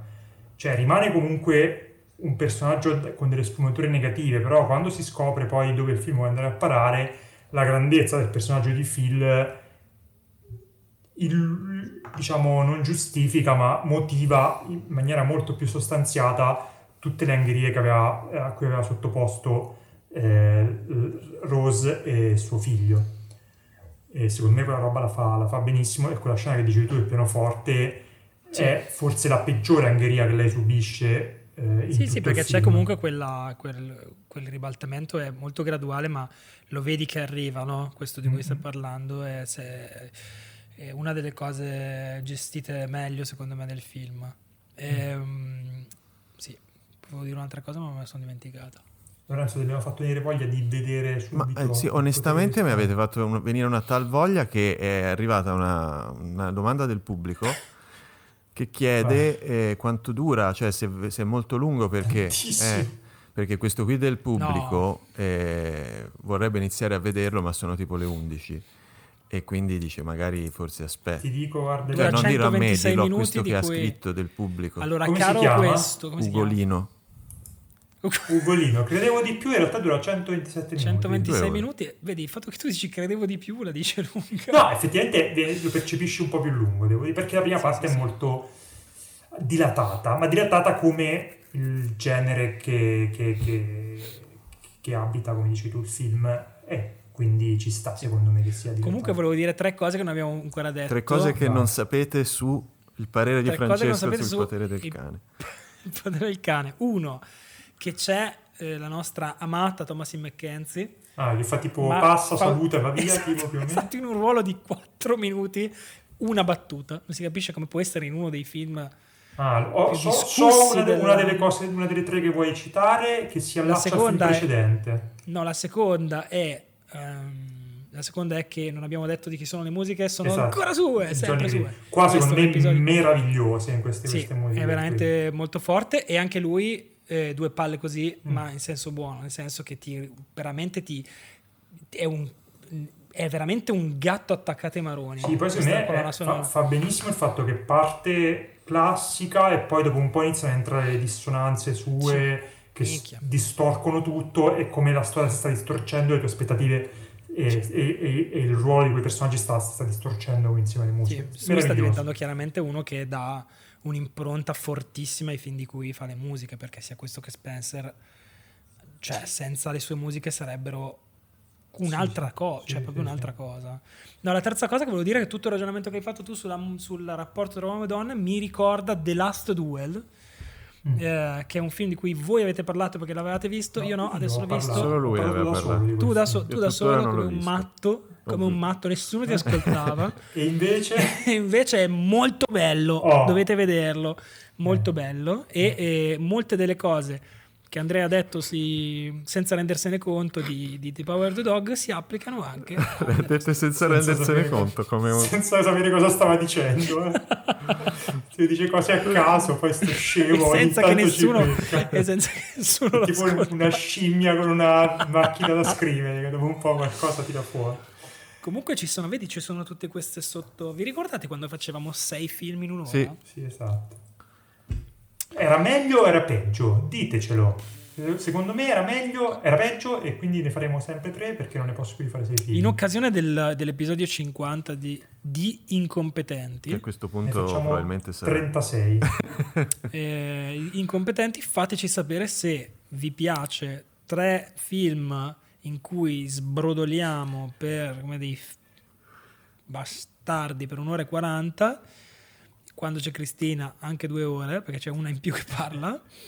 Eh, oppure se vi piace la formuletta in cui diciamo delle cose banali, stupide e poi passiamo a quello dopo. Oppure se dobbiamo chiudere tutto, che magari è anche, anche, anche Che chiudere comunque, chiudere comunque a 50... Non ce n'è, a 49 chiudiamo, cioè, non, non vi diamo soddisfazione Questo, questo è l'ultimo, esatto. è l'ultimo. Lorenzo, Dici qualcosa che ti abbiamo un po' perso durante no, Lorenzo tu non hai notato il gesto che ha fatto perché noi stavamo dicendo scriveteci se vi piace e Lorenzo ha fatto un gesto che Questo? Sì, esatto. Esatto. Ah, ok. Comunque voi non state, quindi lì. nessuno degli ascoltatori può sapere che gesto fosse.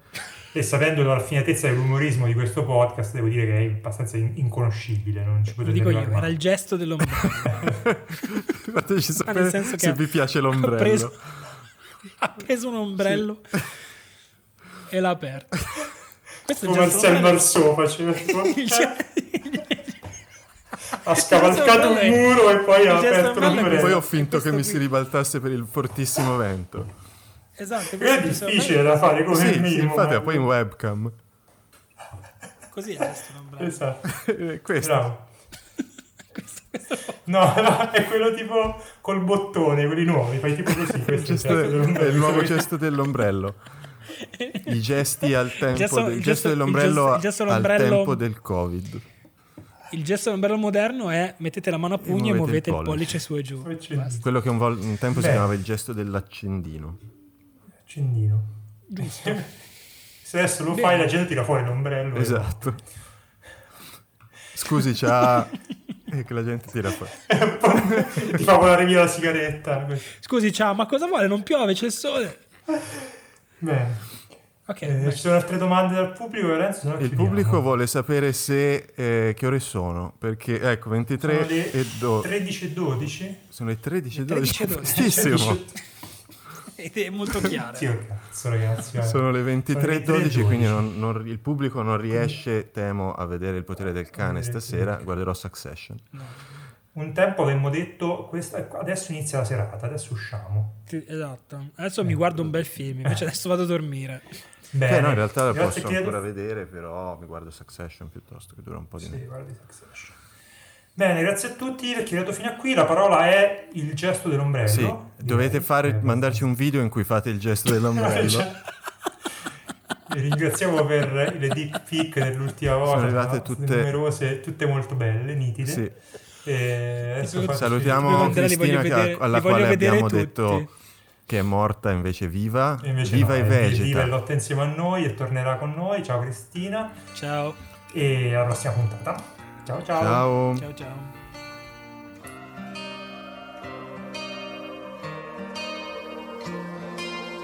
I want a girl whose blood's got the stuff. I want a girl who's safe.